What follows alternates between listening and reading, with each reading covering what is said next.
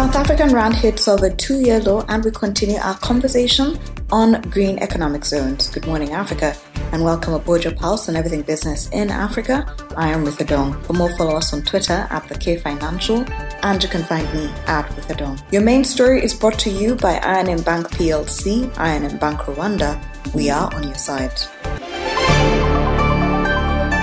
Sustainability is increasingly becoming a driving factor for decision making as investors tackle more environmentally conscious consumers and more strict environmental laws. This, for many, means doing business through the lens of the Sustainable Development Goals with a focus on environmental performance, science commercialization, and adoption of the highest levels of ESG standards and compliance, and also promotion and inclusive growth through linkages and spillovers. Dev Shamro, Senior Consultant with CITC Investment and Trade Consultant joins us to further the conversation on green economic zones.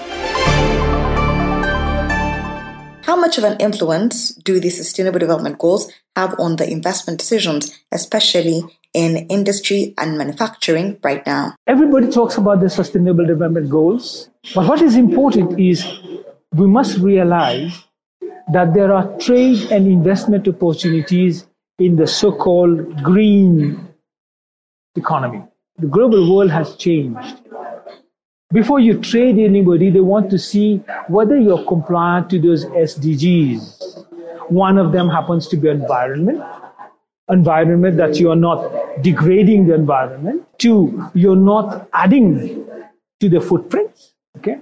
Three, are you moving towards uh, zero carbon, etc., etc. So buyers or investors would like to go to a country where those conditions are met.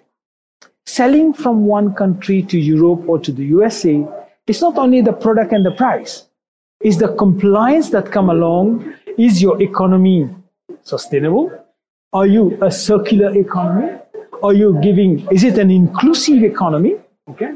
So those are the things, they are critical. And any economy will have to integrate that global development so green is the word and is the way forward. You have to green the economy, you have to green your industry, you have to green your enterprise, you have to green, okay? So two things comes along. Energy efficiency, cleaner technologies, okay, renewable energies, circular circularity of an economy. So those are the things that one has to understand. It's absolutely key that trade is premises on this one comes in our investment, there are huge opportunities that this economic space, what we call green economy, offers. Whether you're talking about agriculture, whether you're talking to manufacturing, whether you're talking services, okay? It's very important that you maintain this, how do you call standard that you're not adding to the footprint. So it offers trade opportunities, it offers investment opportunities, what do you need more? There's a school of thought that argues that many persons are adding green to the ecosystem that makes up economic zones without a proper understanding of what it actually means. Is this something you agree with? You have economic zones, you have special economic zones, you have industrial parks. And to these concepts, they add the word green. Okay?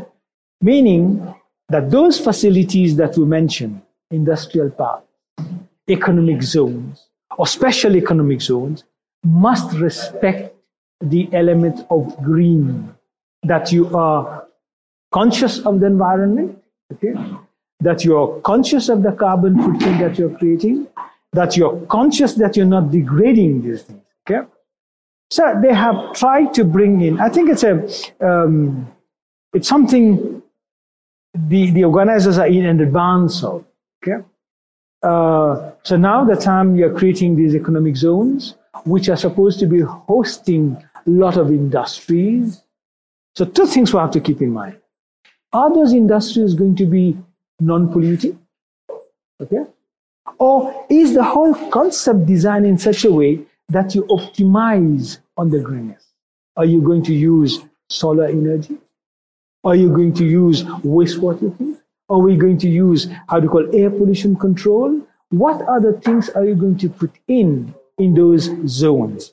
So greening the zones will have two things. One, the concept itself, and two, the type of activities or the type of industries that you're bringing in. So they will have to decide one or the other or both of them. But yes, it's an interesting concept that going forward, let's build infrastructure. I, I don't like the word geographical. I want the word special economic development. Okay?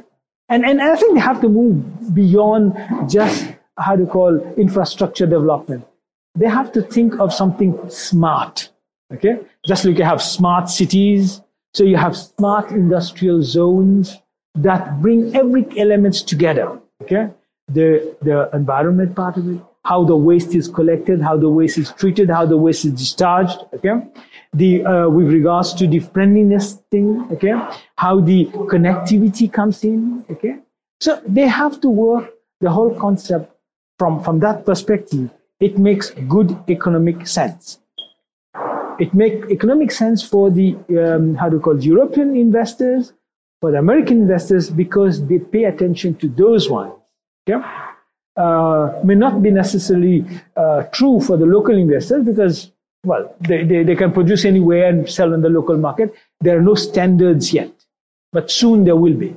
So I think the debate is um, ahead of its time it's very uh, it's good that the people understand that moving forward you have to factor in in your actions element of sustainable development enable of green economy enable of inclusive development and uh, element of how to call digitalization those are things that must be factored in any strategy okay starting number one sustainable development green economy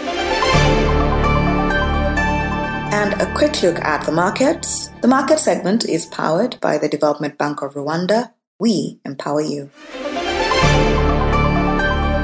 The South African rand depreciated further to its 18.6 against the US dollar, its lowest since August 2020, as the dollar strengthened on the Federal Reserve Chair Jerome's hawkish rhetoric and data showed a sharp South Africa's GDP contraction. South Africa's economy shrank 1.3% in the final three months of 2022 to return below pre-pandemic levels as an escalation in rolling power cuts hit the key economic activities such as mining and manufacturing. The rand had already weakened rather after President Cyril Ramaphosa appointed a new electricity minister to solve the country's power crisis, a move analysts had predicted would do little to restore investor confidence. Meanwhile, expectations of continued monetary tightening from major central banks curbed further losses. Domestically, analysts are anticipating that the South African Reserve Bank will either hold the interest rate this month or raise it by 0.25%.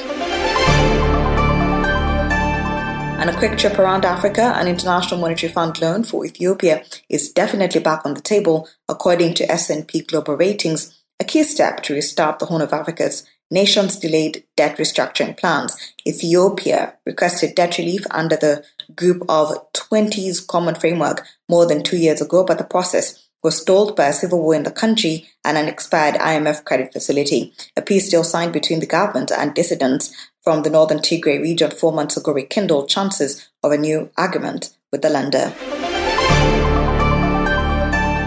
Every Kenyan has almost two mobile phones as the country leads Africa in penetration. The latest sector statistics from the Communications Authority for the second quarter of the year ended December 31st, 2020 shows the number of mobile subscriptions increased to 65.7 million compared to 65.5 million in the previous quarter. Safaricom, the leading network provider in Kenya, continued to command the market, accounting for 63% of mobile subscribers in the country, followed by Airtel at 17.6%, Telkom at 3.06 million, and Equitel at 1.52 million. Safaricom has been losing subscribers to the competition, with Airtel gaining almost 3% in market share in the past three years. Mobile phone users made more calls, during the period under review compared to the past three months of the financial year, with the total outgoing domestic mobile voice traffic increasing by 10.1%. This resulted in 10.8 billion minutes of calls from 18.9 billion recorded in the previous quarter. Thank you for always waking up with us. Good Morning Africa is a product of the K Financial If you have any suggestions or you just want to check out more stories, visit the website that is thekfinancial.com and don't forget to subscribe. You can also find us on all social media platforms at the K Financial and you can find me at Ruth Adong.